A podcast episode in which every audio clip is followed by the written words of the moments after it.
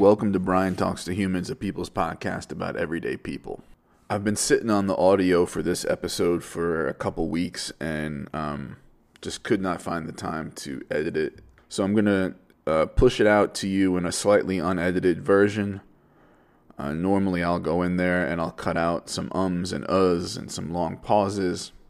But in the interest of finally getting this episode posted, I didn't do that this time. In this episode, I continue my season 3 mission to profile socialists, interviewing my friend Jeff. Jeff is a fellow member of the North New Jersey chapter of DSA with me, and I'm really glad he found the time to sit down and have this chat. Not much as far as a life update goes. Uh, still teaching remote, things are still pretty shut down with the pandemic, not too much normal stuff that I can do, but making the best of things. For those of you who are also into fantasy football, though, you can find my work on two websites uh, one called Dynasty Pros and the other called Fantasy in Frames. I'll also be appearing on one of the Fantasy in Frames podcasts.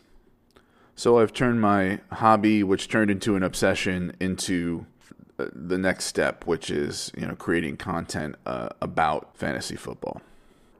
I get my second vaccination shot tomorrow. Uh, that would be Wednesday, the 21st, so the, the day after I'm recording this. And that reminds me a happy 420 to those of you who celebrate. Okay, without further ado, here's my episode with Jeff. Okay, welcome to Brian Talks to Humans. Today's human is Jeff L. Hey, Jeff. Uh, thanks for taking the time on a Sunday night to uh, have this conversation with me. Really appreciate it. Oh, thank you. This is exciting. I'm into this. Right on. Um, so you uh, put the uh, you have one one kid, right? I do. I have one kid. Um, Orion is his name. Uh, he's three, and being a dad is definitely a trip. and you were just uh, you're just doing some chores and putting them to bed. Hmm. Yeah. So our our nighttime routine, right? It's like you know dinner, wash up, get ready for bed, that sort of thing. It's it's uh it's cool to have like that moment with him before bed. I don't know. It's like a little dad and son thing, and then you know my wife will come and help me put him down. But it's uh that's cool. Mm. So, um, when did you uh when did you get married? We got married eight years ago. We've been together for twelve. Um, 12th this August. Um, uh, my wife, when we first met, was like a recent immigrant from Colombia. Uh, and when we met, you know, she had little to no English and I had little to no Spanish. And so our, our first few dates were really funny, mostly sign language and shouting, but we got through it.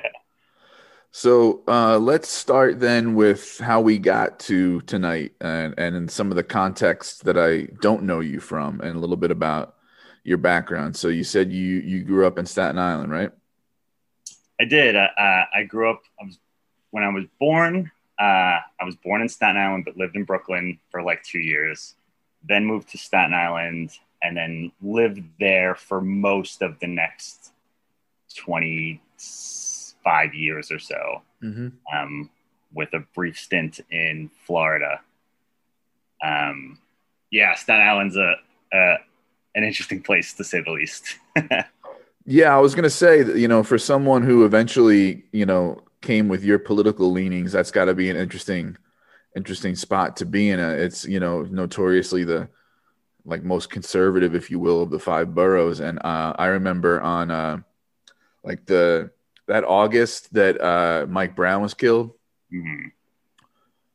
That um, a couple weeks later, uh, at the beginning of the school year, like these a bunch of Staten Island teachers got together and wore like NYPD shirts to school the first day of school. Like everybody else is wearing like Black Lives Matter shit because it was like starting to kick off then. You know, it had been around for a year, but it really kicked off like after Mike Brown. And I just remember thinking, oh man, those poor students. Um, yeah. Um, yeah. Staten Island's definitely a very conservative place. Although, um, you know, and, and speaking for myself, like I wasn't one of those people who had like strong leftist influences growing up. So I was not, you know, anything that I would consider to the left, you know, largely politically all over the place, maybe all the way up through college, maybe like centrist or, or even center right at times, depending on the issue, I guess. And I think it was probably my wife that radicalized me um, and really kind of uh, led me down a more left wing path. It was probably just experiencing uh, or he- hearing more about her experiences and being like, oh, wow, shit's fucked up. Mm. I didn't realize. Um, you know, and I grew up in very sheltered, homogenous, um, uh, blue collar. I mean, yeah, like like middle like middle class Staten Island, um, and uh, you know didn't have a lot of variety. It was relatively insular. I mean, it was a little different, or maybe I just perceived it to be different. You know, 20 years ago, growing up, as opposed to the way it is now, where it's just really, really just off the charts, right wing um, for New York. Um, but yeah, I, I think I, I I knew enough to be rebellious always, and so was always throwing myself into different situations.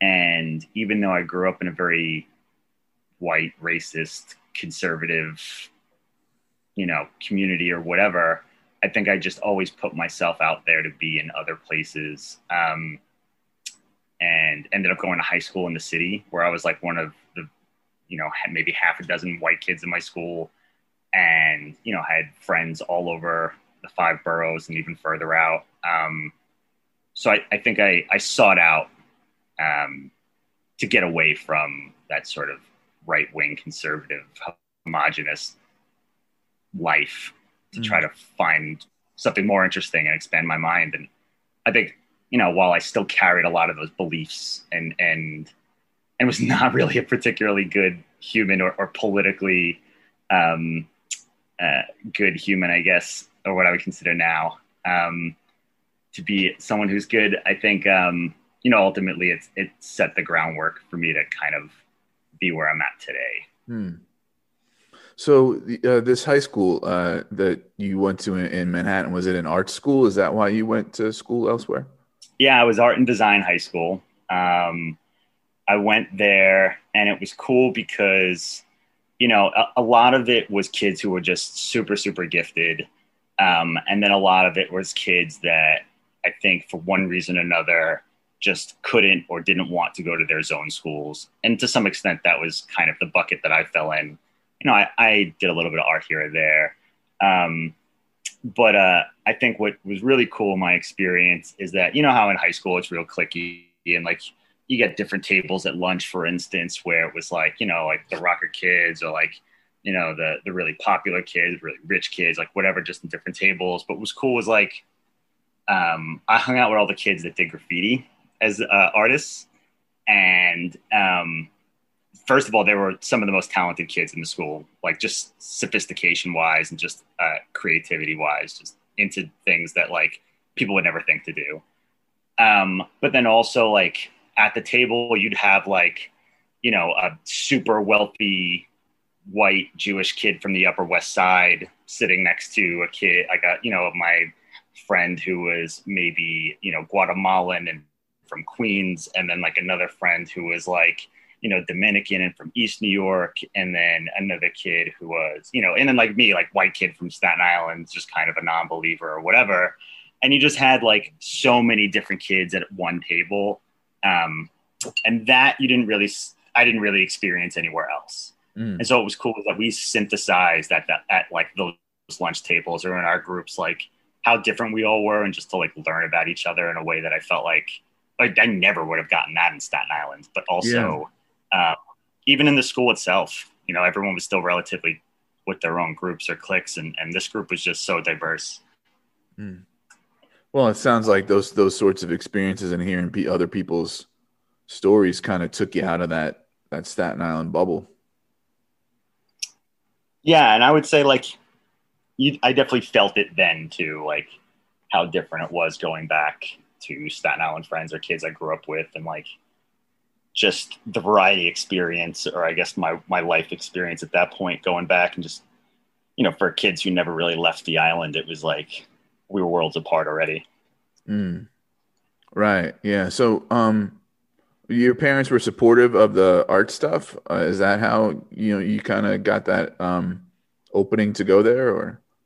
You know what's funny is that my parents, I you know, so like you know, my, you're you're lucky enough to have a mom who's supportive. They they moms are always like, you know, my son is the best at whatever, right? And so um, always supported me with things like writing and my art.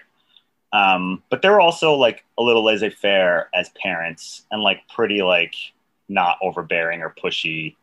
Um, so in a lot of ways, it was like a lot of just my own desire to just get off the island to want to go there, and I like had to create a little portfolio. To, it was a public school, but you had to create a portfolio and take a little entrance exam and stuff. Um, and so they were just kind of like, yeah, whatever you want to do, do it. I think they freaked out because I was 13 and traveling into Manhattan by myself. And mm. for, you know, Staten Island parents, that's like, but, um, yeah, but I mean, they got, they got over it. And, uh, I was a terrible student, terrible student in high school. Almost like I cut a lot. I, you know, was just kind of, you know, not uh, yeah, I mean, I barely barely graduated with passing grades. Um, but I always said that you know I, I, valued what I learned from other students more than I ever learned from any of the teachers there and my experience. So like,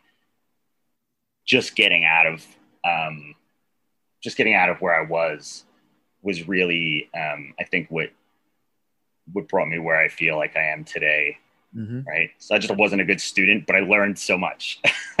Right, right. Well, you know, I, you know, as somebody who, you know, is a teacher myself, but I also know the value that a lot of education happens outside of school or or in school from people who aren't teachers.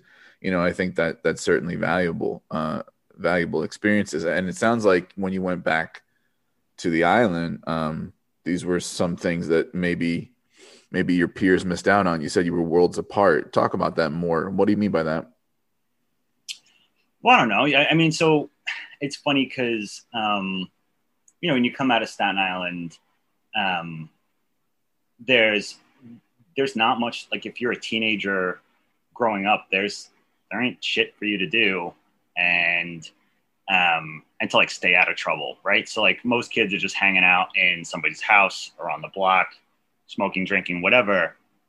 But like, you know, you kind of just go over all the same BS. It's all like local uh, gossip or whatever. Um, and it never really, you never really expand your mind beyond that, I feel. And it's easy to get sort of trapped or comfortable in that um, and feel like, all right, I'm just to be on cruise control for the rest of my life. Um, and I think, you know, going back and feeling like, you know, having all these new ideas and these new experiences, and I'm generalizing here because this isn't the same for everyone, but, um, you know, I felt like I, are, if anyone's ever had like a like a crew of friends they grew up with, um, I think you know most people experience a point in their lives where they realize like, all right, I, I you know love these guys for all my heart because I are friends with all my heart, like you know how long I know them for, or whatever. But also our lives are just going in different directions, so you grow apart. And I think that you know for a long time that's sticks with you um, and then you get to look back and realize like how far you've come or like, you know, what you've gone through. And you, and you think like, you know, you kind of imagine where you would have been had you never have quote unquote escaped, right? Like if I never got off the island, what would I be doing? What would I look like? What would I, you know, believe? And I think uh, it's easy to go back now and just think of, to look back now and think of, uh, you know, the contrast there. Right. Yeah, no, I, I, I definitely identify with that in in several ways. Um, you know, um, when I got when I got sober, um, and uh, you know, uh, and and more politically radical, um, I just just had less and less in common with with folks that I you know that I loved for years in some really formative years of my life, and um, You know, I, I think a lot of us have have that story. Um, particularly, I think those of us who end up, you know, as quote unquote radical as as you and I uh, tend to be. But you um, you went to college though on on the island, so uh, talk about that. Yeah, so college was a funny experience. So I, I went to college in Staten Island. So it's uh, it, was, it is or I think it still is a CUNY school. Um, so I did apply like a few schools that were um, for writing and stuff, which was more of a passion for me, um, and was really, um, you know, I, I, was probably not in the best place in my life, and probably not uh, in the best mindset for school. And I, you know, I, I hear people get pushed into going to college straight out of high school, right? And I, mm-hmm. I just think about where I was out of high school, and I shouldn't have gone to college, right? So like I did like two years and I ended up like failing a class or two and was like, why am I paying money to go to college and then fail, right? So I, I like took a little time off. I went back for like a semester, I took more time off. It took me like seven or eight years to, to finish my bachelor's degree. Um, I ended up my last few years, I, I, I, uh, I did much better.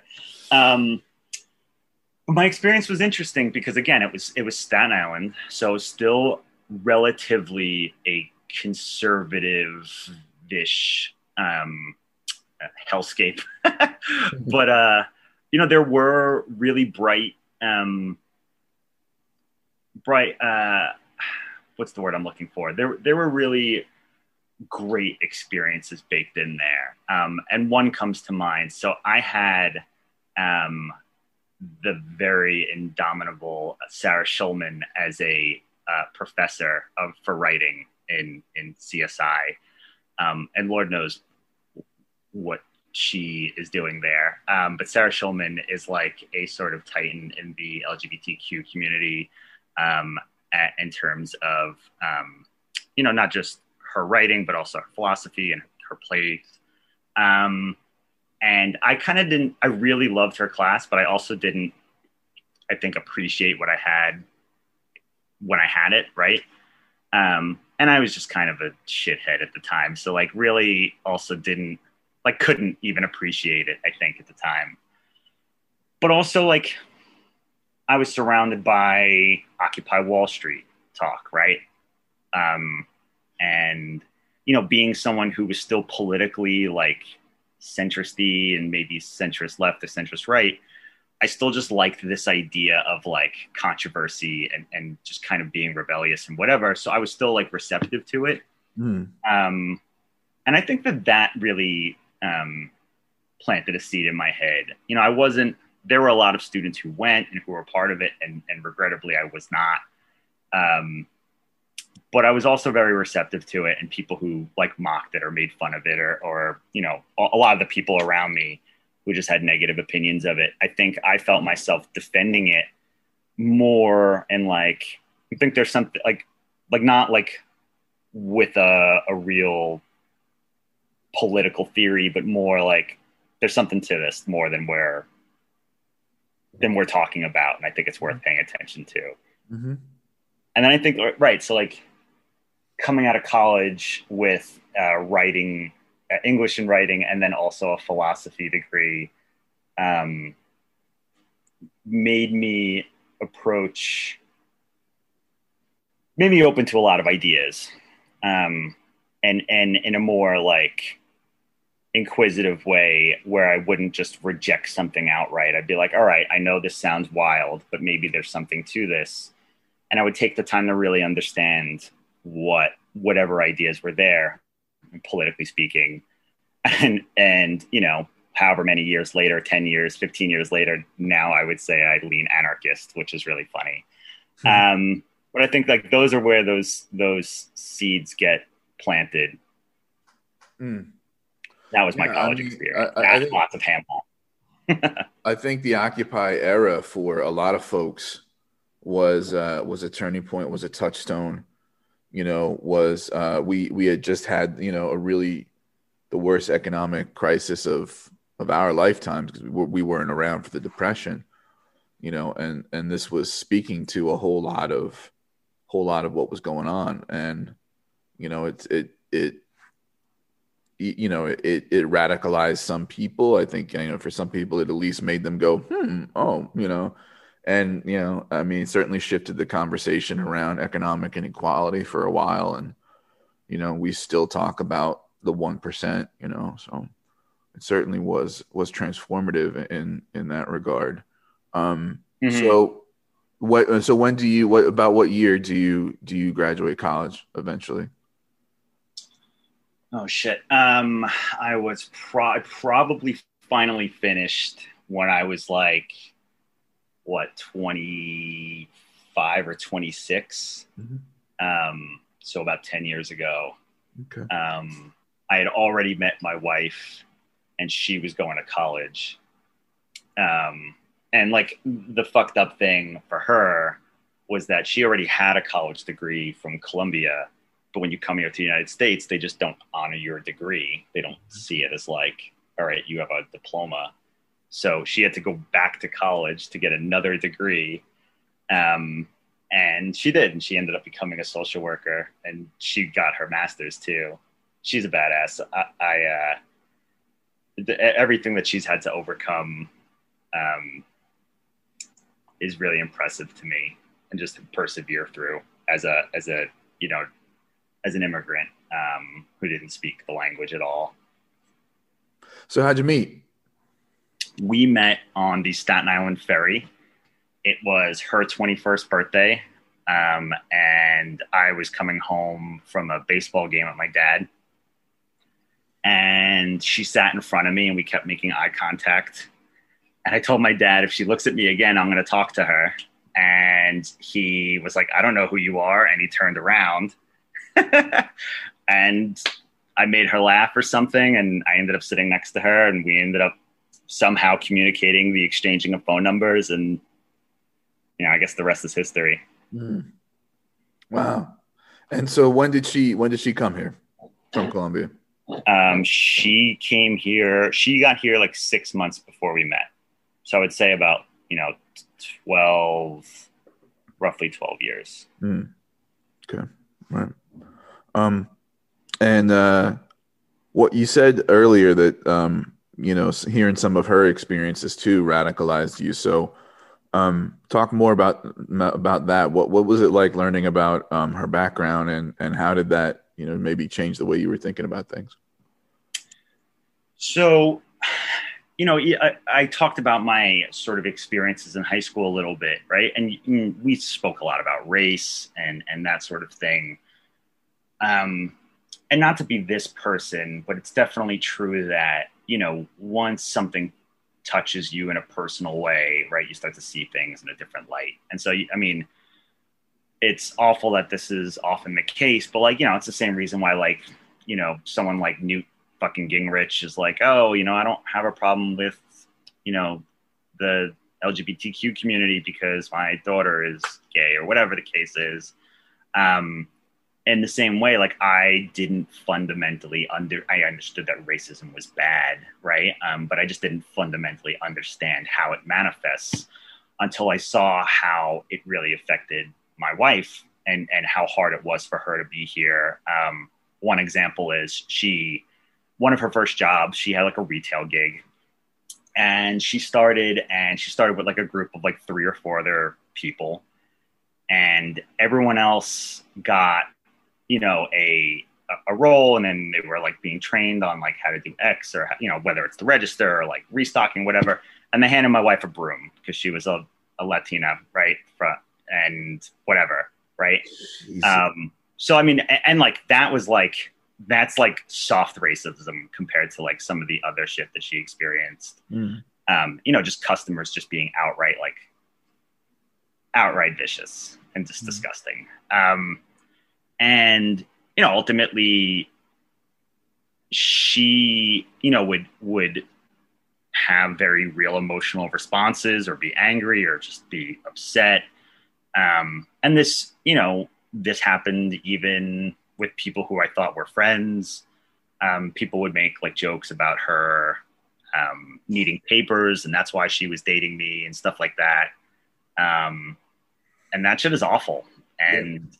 You know, like really affects you know the people who are the targets of that stuff. And, and i guess coming to understand that and then coming to understand the immig- like immigration in the united states and like what she had to go through and, and that sort of stuff just made me realize like oh man this shit is fucked up. And, and i think i discovered a leftist politics through the injustices of the immigration system um, you know via my wife right mm-hmm. um, and, and, and racism. And I think that that's where it really started. Um, and I started listening more to, you know, the the the Dream Act battles and stuff like that, um, and just where the Obama administration fell short. Um, and then, of course, when the lead up to you know the 2016 election, you know, I, among among many other people, just were like, no, no, we all right, we got to get serious about politics all yeah. of a sudden. And I think that that's what happened for me too. Right. I, I share that experience. You know, it was the the Bernie campaign and so on. And I'm I'm among everyone who who discovered leftist politics, starting with Bernie, and then just mm. drifted further left as time went on. Did did your wife talk much about politics, like you know, like uh, about the situation in Colombia with the conservative regime there and the you know FARC militia and all that, or, or was it something that just she was just not into that, or? So, um, I don't want to speak too much for her, right? Okay. Um, because I'm because I'm sure she could have her own podcast episode on this, right? Yeah, yeah. Um, but uh, I think the idea that what bothered her most was that Colombia was most known for that stuff, right? For the um, you know the cocaine business and the FARC and like that sort of shit. And really, you know, having been to Colombia several times myself now, just realizing how much of a beautiful, complicated, amazing country it is, and, and the people there. Um, you know, I, I think that she had to learn like she became politicized here right and i think it was because right just her identity was political mm-hmm. um and and i think that we probably both radicalized around the same time like mm-hmm. with each other um but i think it was more just her experience here um you know she was definitely aware of like you know the paramilitaries and the FARC in Colombia, and that was of course part of her life in many ways. Um, but also, you know, I don't know, we have shit like that here that's part of our lives in a lot of ways that we don't really think much about. True. Right. That we go off in other countries and they ask us these questions and we're like, oh, yeah, I guess I just never really even thought about that. Yeah. Like nobody um, uh, t- asked me about the Oath Keepers. You know what I mean? like, like, right. Right. But, or, or like, you know, um, it's hard to even make comparisons because like uh, in many levels colombia is very similar to the united states and, and just more extreme in certain ways than others but in other ways it's just completely different right? Um yeah I, I, it's that's like a whole can of worms. Yeah right on. So as you're so as you're radicalizing uh uh, together and uh, did you do any um you, you talk about the Bernie campaign being sort of a moment. Did you do any um, any organizing with the campaign? Any any work for the Bernie campaign at all? Or so I did not. Um, we went to several rallies. We, I mean, not officially. I, I did organize some like meetups with friends to go to rallies. Um, my my wife and I did manage to go and be like the first ones in the door at one of his events and like got to shake his hand and stuff because we were in the front row. Mm-hmm. And we were like super enthused, always talking about it, but I never really were, I never did anything for the campaign explicitly. Mm-hmm. Um, but I think it's, you know, for a lot of people too, you, you, we had just heard, you know, democratic socialism for the first time, I think, and became aware of it. And then, you know, sort of my two political tracks met where I had heard of democratic socialism, and then I was part of the, you know, you know, uh, interested in like the Bernie movement, and then also, you know, like I said, I I found more left politics through immigration. I started getting more. I I moved to Jersey at around this time, um, and started trying to like learn about local politics. And I was like, you know what, I just want to get more involved in the community. and at that time learned about Hudson County having a 287G program. So, for those who don't know, 287G program is a um, a contract that ICE makes with um, local law enforcement uh, to collaborate essentially, where local law enforcement can write, they can be deputized to write ICE detainers, whatever. Point is, is that our local law enforcement was doing shitty things with ICE, and I was like, all right, I'm going to go to a county meeting and speak out about this. And I went totally by myself, just like this is something I care about. I want to check it out. And then having seen the litany of people speak out against the 287G program in Hudson, I learned that the majority of them were DSA people. Okay. And I was like, oh, all right, you guys are doing some pretty dope shit. How do I, uh, where do I sign up? And right on. That was, that was pretty much it. And then, like a month later, they ended up canceling the 287G contract, um, which was a rare win. yeah. Um, but that was really cool and that was ended up how how I started like officially taking on leftist politics and, and becoming an organizer. Like I had done some stuff in Staten Island. Um, there's a local Planned Parenthood in Staten Island, um, and uh, you know you can imagine that that's not the most popular place in Staten Island. So um, we, in an effort to kind of raise awareness and and help give them uh, a little bit of a boost, we threw like a fundraiser for the local branch of Planned Parenthood and that was really successful. But I wasn't like a leftist per se at the time. Right. Mm-hmm. Yeah, and so just to backtrack just a little bit, what what brought you to Jersey to begin with? What you just just wanted to start a family in a in a different environment, or what? Yeah, so um, you know, my wife and I wanted to move in together, and you know, I was commuting. My I work in Manhattan, and uh, the commute from Staten Island was like an hour and a half both ways charitably. So, you know, I realized like, all right, I'm getting paid X, but if you factor in my commute time, I'm getting paid like nothing. and it was just a, way, a big waste of my day was commuting. So I moved ultimately to West New York and my commute into the city was like 15 minutes. And it was like right. one of the best things we ever did. Mm-hmm. Um, and I love that neighborhood. That community uh, is, you know, no community is perfect, but that neighborhood is I loved it, and I love that apartment. I miss it. Where are you at now? I'm up in Bergen County now. Okay. Um, yeah, right. I like it here too, but it's a different vibe.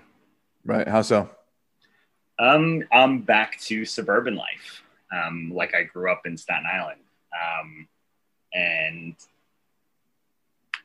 yeah, I, there are some parts of it that I can dig now that I'm older, um, but I still miss the like walking down the block and hitting a bodega and like, you know, saying what's up to people in the street and that sort of thing. Like it's just a lot quieter here. Mm. So when did you join um, DSA shortly after that um, that Hudson County meeting? Yeah, I, I, joined right after that Hudson County meeting, I think, um, and I got involved in the the local branch, which is in Hudson County, and I kind of got in the mix there and was just like really eager to get involved and learn what I needed to learn and do whatever. So I was like at every meeting, and this is back when meetings were in person, which is mm-hmm. weird. Um, uh, but like you know, tried to do whatever I could and got and got involved in a lot of the immigrant justice work, which was you know a lot of protests and rallies and and speaking out at the uh, freeholder meetings and stuff like that. Then they were freeholders. Now they're county commissioners. But um, uh, yeah, that was kind of how I got in the mix. And then after a few months, I would say maybe six to eight months, um, there was a vacancy in the e board, and I became membership coordinator there. Mm-hmm. Um, so was in charge of kind of keeping all the uh, member rolls and welcoming in new folks and stuff like that. And did that for a year, which was an experience. And I think I, I learned a lot during that year. I awesome. cut, cut my teeth as an organizer. I think, you know, because I didn't I uh, well, uh, let me backtrack for a second, actually. Sure. Yeah. Um, so this all coincided with um, Trump being elected, right? And it was all about, um, you know, I, I think a lot of people were just overwhelmed by, you know, how horrific that was. And I think I just felt like, all right, I, I need to do something. I can't just be passive here. Um, and I'm going to tell a little anecdote. I after like like maybe a week after the actual election, you know, I said my my wife was a um, a social worker, so she came in contact with a lot of like local activist groups and organizing groups. Um, and we went to a meeting in the city in Manhattan that was a, a, a really far left wing, um, uh, uh, I guess, activist group or you know leftist leftist org, um, and we sat in a meeting, and it was led by um, mostly Black women and, and, and women of color, and the room was packed because everyone had, I guess, had similar experiences to me. Like, shit, what do we do? We got to do something. So let's just try to reach out to whoever we can and show up. And I remember, like, after the first 30 minutes or so, people saying, like, you know, how can we, what can we do? And then, like, a lot of kids or, or like younger people or people my age were like, you know, what can we do online? And I think that it must have bothered some of the people who that who had been there a long time. And I remember one woman getting up and being like, you know, it's really nice that all you will be here, but I know at the next meeting, not a single one of you will be here. And that, you know, all you think you can do things online, but you don't put in the work. You're not going to show up to things. You're not going to like really learn what you need to learn. You're not going to commit. And so this needs bodies in the street and it means putting yourself at risk and like all this other shit. And while I did not go back to the next meeting, I walked away from that meeting realizing like, I need to talk the talk. I need to walk the walk. I, I mm-hmm. can't just like um, just talk shit and rant online, right? And I, I, just need to actually be like I'm doing something. Um, and that coincided with me joining DSA and, and, becoming membership coordinator on the e-board and start organizing. Um, and I think you know I got some good talks about like you know being a white cisgender heterosexual male man in uh, organizing spaces and tried to internalize that like my role here is facilitative and not to be a leader per se. Um, and i really tried my best as a younger sort of like new organizer to to do a lot of the ugly background work of of you know spreadsheets and Googles and you know mm-hmm. whatever Google Docs and stuff like that. Um, and I think that's what I most learned was how to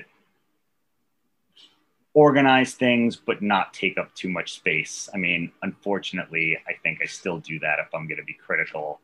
Um, but uh, uh, yeah, I think that that's a value I think I learned as membership coordinators. Try to uplift everyone around you, and that that is the best role you can have. So, talk about how you landed on this lean toward anarchisty mutual aid work that you do now. So, I think that some of this comes from the people who uh, I would call my mentors in organizing, um, who tend to lean, you know, libertarian socialist. Mm-hmm. Um, in insofar as how they view uh, hierarchies and stuff like that. Um, I guess I should say I really don't feel like any left t- tendency has all the right answers, and Good that point. DSA's value is that it is all these tendencies sort of working you know, ideally in good faith to sort of synthesize the better world, bringing the best of all sort of visions together, right? I, I don't think like I again I, I tend to lean anarchism, but um, lately, um, but I don't you know I don't immediately think that anything else is wrong or you know maybe this is the old value of just kind of being open to other ideas um, that I learned growing up, um, even if they seem wrong at first. Um, so, so it's not. I try not to have like a like a like a dogma about it. Mm-hmm. Um, but what happened was, I think, after the first Bernie campaign, and after some of the local battles, excuse me, New Jer- in New Jersey's politics, which you know, the electoral sphere of New Jersey politics is really just one of the fucking worst in the country. it, it, I mean, it's all Democrats, and they're all just absolute ghouls and monsters, and you know, not to be stereotypical, like just mobsters.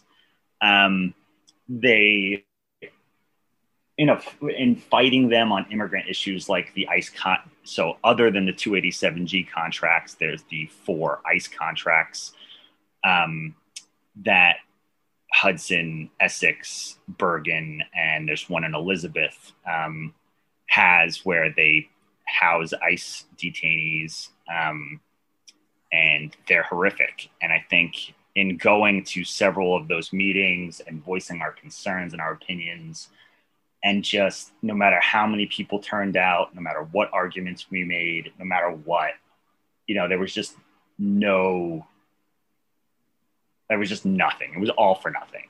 And I think I was like, yeah, I mean, electoralism in New Jersey, just for me personally, and I don't want to discourage anyone else out there, but um, for me personally, it was just a dead end. And it just seemed like, you know, even if I believe that that whether you can petition this government or you can um, elect someone who is good, um, it just seemed like it was took so much time, so much effort, so much energy, so much money to get such a small win. It just seemed like not the strongest strategy to me. And so I just became more invested in um, base building and direct actions. Um, and I think that, you know, electoralism is important and can happen, but there just needs to be uh, a stronger base of support. And then other things filtered in, like, you know, I think uh, someone who's elected shouldn't be a representative, but should be a spokesperson. Um, what do you mean by that? What, what, what, what do you see as the difference?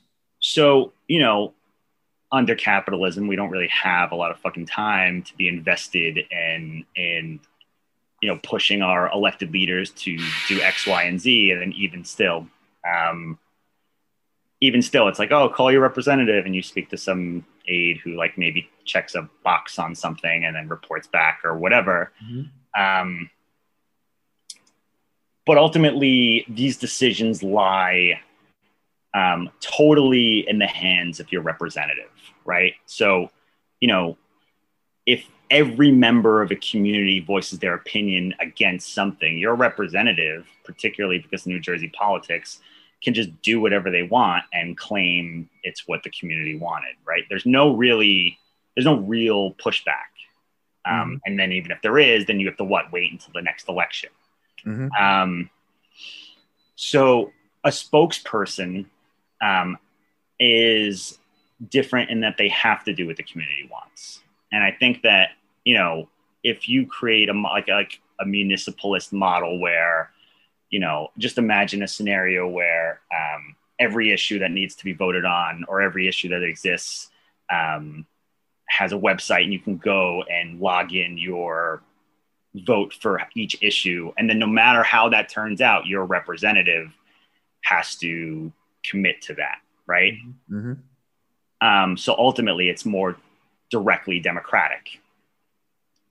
Um, and people might say, oh, well, what if you're in a place like Staten Island, for instance, where it's very conservative and everyone's voting and you are not getting what you want? Well, I think that puts a lot more power back in the hands of the organizers to then go out and build that base of support for that issue, right? Um, you know, if if I mean, we can get into strategies or, or, whatever, but ultimately, like, I want our representatives to be directly responsible for us and for all of us to be able to participate in a direct democracy instead of having someone who we like elect and then gets to do whatever they want when they're in office with mm-hmm. no real blowback until the next election.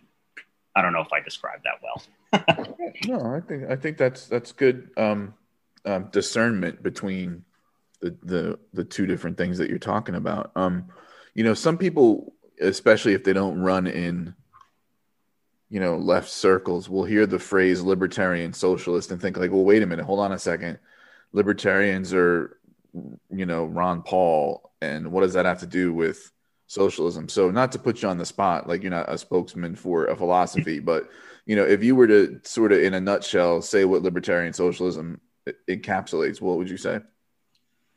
So I would depends on who I'm speaking to, right? Mm-hmm. Um, and I think that what's funny is that you know if you meet me in person in like a non-leftist space, I'm very normy, right? So I'm, it's when people in my non-political life ask me like, "Oh, what do you, you know talk to me about politics?" and I'm like, "Oh, you know, I tend to lean anarchist." I, I think that that surprises them, and I do that a little bit on purpose because it's meant to be like jarring a little bit, and it's because it's a dirty word for a lot of people. Sure.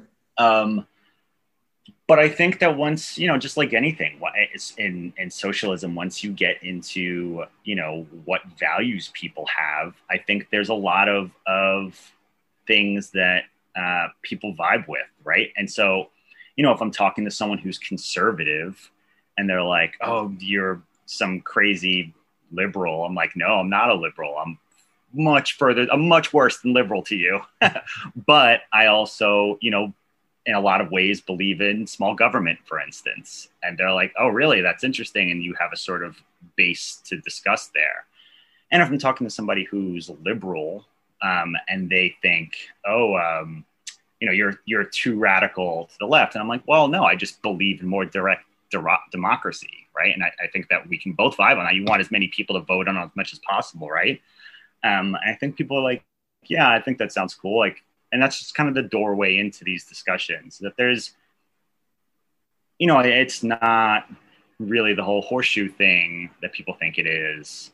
Um, you know, the the political spectrum, as it were, is is really much more complicated, I think, than people imagine it. And you just have to, I think, practice or imagine uh, uh, issues or values that you can connect with people on, and it becomes much less scary than than people imagine. You know, I, I, I take the workplace for instance. You know, I tell whoever, right? Um, you know, you are, um, you know, we're supposedly in the land of the free, like the freest country in the world. But I was like, nowhere are you less free than you are in the workplace, right? Um, you know, your your time is micromanaged. You you really don't have a lot of freedom to say what you want, to do what you want, to choose your bosses, to choose your time of work, you know, whatever. I was like, imagine a scenario where your workplace was also democratic. Imagine you got to vote for who your manager was. Imagine you got to vote for, you know, what pay raises would be and, and what your,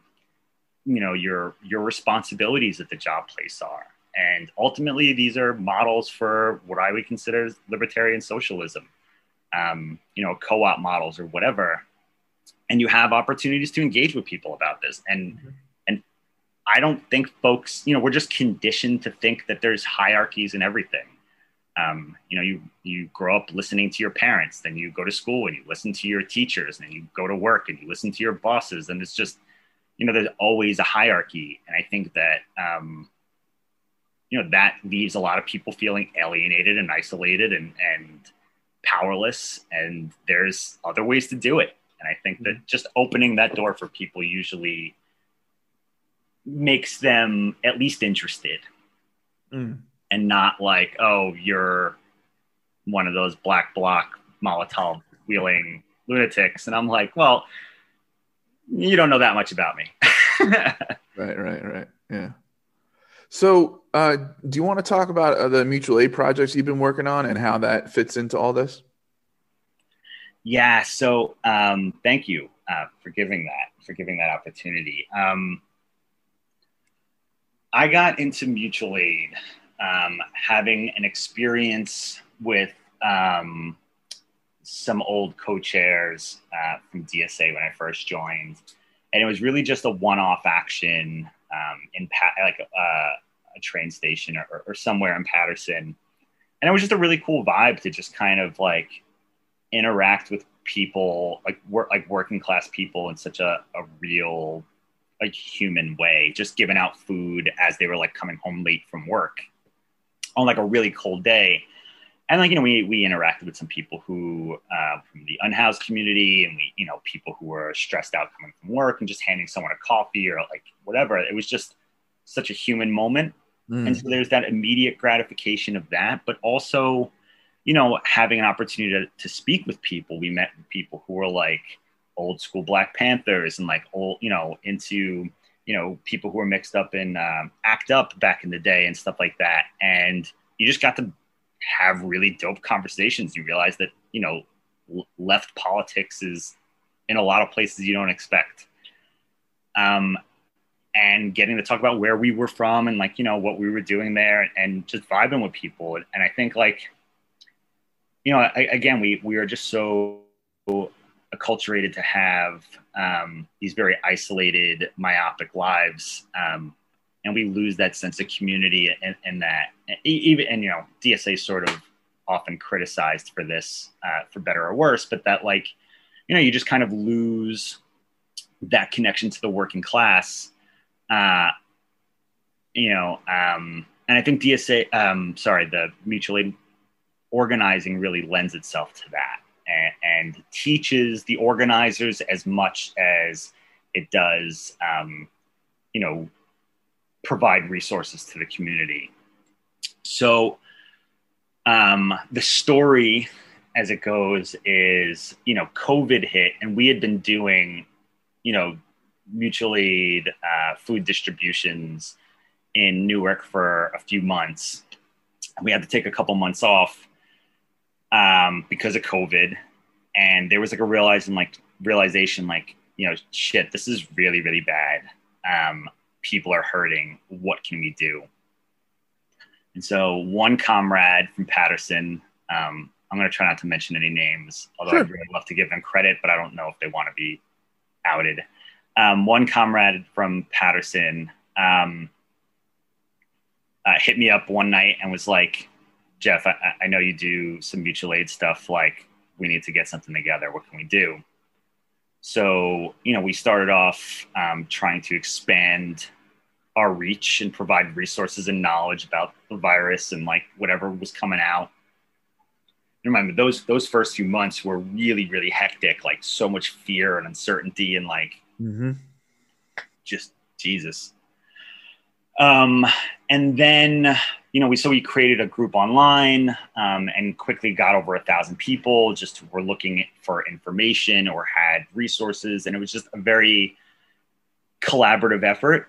And then we realized all right well we need to focus in like you know our respective communities. Um, so you know i had a lot of connections and and folks in newark that i knew and even though i wasn't directly from there i was like all right let's get on a call let's see what we can come up with so um, we started building our mutual aid network in in um, Newark, and then while that was going on, uh, I got a call from somebody out. Um, I got an email from somebody out in Suffolk County, Long Island, who was like, "Hey, um, we support the local um, indigenous uh, uh, clan here, um, the Sh- uh, Shinnecock, and they also know someone in North Jersey, um, the Turtle Clan, who um, could use some support.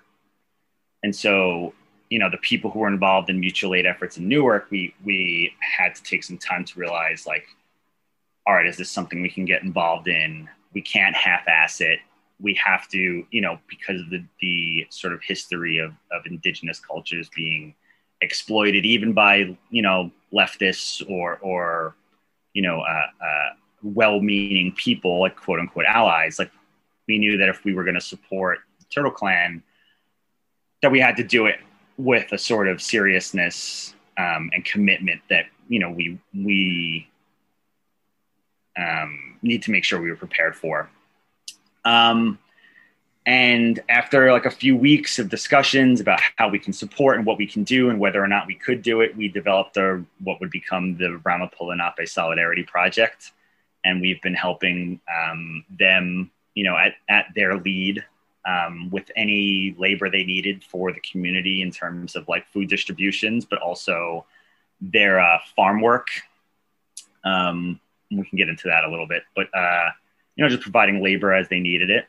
And now recently, we just started up a project in uh, in Bergen uh, called Hackensack River Mutual Aid, um, and it's really been really eye opening to see how much folks in Bergen County are really kind of unaware of what's happening in their community, own communities, mm-hmm. um, and how much need there is. You know, Bergen County is the fourth wealthiest county in New Jersey, um, and it's built off the backs of you know undocumented people and and you know people at risk of being evicted, and and there's there's a big unhoused community um, in Bergen County, and it's just you know the the the sort of conflict there is really glaring. Um, and what mutual aid does in these situations is it really grounds organizing and it base builds. Um, and I think that that's what's important is it it creates a space where folks can come together and um, have sort of casual political conversations because the the act of giving resources away for free and engaging and organizing with people who have agency in those organizing spaces um, is something that people are not used to. And that alone is political. And then you just get to move on from there. Um, I think it's been really great for the three projects we've been involved in in mm-hmm. Newark and Hackensack and in uh, up in Ringwood and, and, and Newton. Mm. Sorry, that was a long answer. no, not that's that's fine. Uh, that's kind of what I was looking for was a description of of the projects that you that you've got going. So, how do you um how do you find time to uh, be a be a dad to a little one and work on all this these on the ground projects and you know be a good partner and, and what's that what's what's juggling all that like for Jeff? Uh, I don't find time. you know, people ask, people ask like, how, how do you do it? And I always say, I, I do nothing well. Um, and maybe I'm, I'm being, you know, self-deprecating a little bit, but it's hard. It's, it's, um, you know, you spend a little time doing one while you're doing the other, which means that you're, you know, if I'm being critical, you're never really in the moment or focused on something there are lots of times when I'm with my son and I'll get a text message like, oh, someone is about to be evicted or, you know, is in urgent need of groceries because they can't feed their three year old or whatever. And yeah, you do have to take a second to kind of address an issue or, or whatever. But, um, you know, also it's about compartmentalizing and just making sure that you're focusing on who you need to be focusing on and it does get tough. Um, uh, I, there's lots of burnout and exhaustion, but also I, I think, you know, organizing for me became both like my my me time thing. So I, you know, spend lovely days with my family, and I, I you know, I, I work a lot, but also I'm lucky to be working um, through COVID, but also um, you know, like like this right now, like my my me time is talking. Excuse me, but is um about uh you know being involved in leftist politics, and it it makes me feel good. Um, and really, if I want to get sort of deep in it, right, I have what probably a lot of parents have is a lot of guilt about you know like I'm raising my child in this awful world, right? And mm-hmm. I think that um you know, I'm sure people throughout history have always felt that. Um, but also, I just feel like if I'm not actively doing something to do it, then I, to to try to fix it in some way or try to do my part, I think that that's that's how I balance myself. I need to do it, otherwise, I'm going to feel like I'm not doing enough. Mm. It's more like like compulsion than anything else. Interesting. Yeah. A lot. I mean, you know, I, I ask folks sometimes, I, I haven't had many parents on the show. It's just kind of who I know. Right. But, um, you know, I, I, I've asked a couple of them, like, how has having a kid changed you? And, and it kind of sounds like it's, it's deepened your commitment to organizing. yeah, it's definitely deepened my commitment. Um, and uh, it's definitely like I was saying, like it's I I do love like it's a beautiful struggle, right? And I am in, in love with the work and with my comrades in a lot of ways. Um, and I think that's really what it's about. Um, but it is it is a struggle. Um, and so a lot of ways it's it's hard and you have to find your balances. You know, people talk about self care and being mindful yourself and like you know also taking time to you know make sure you know you're in a good place and who you are when you what you bring to the to the organizing world but also like the other direction is like um you know I, I feel a sense of urgency you know the the climate crisis and immigration and just injustices with police right and and um just uh, everything right um i think really just compels me to I have to be doing something. Otherwise, I feel like I'm contributing to the problem. Hmm.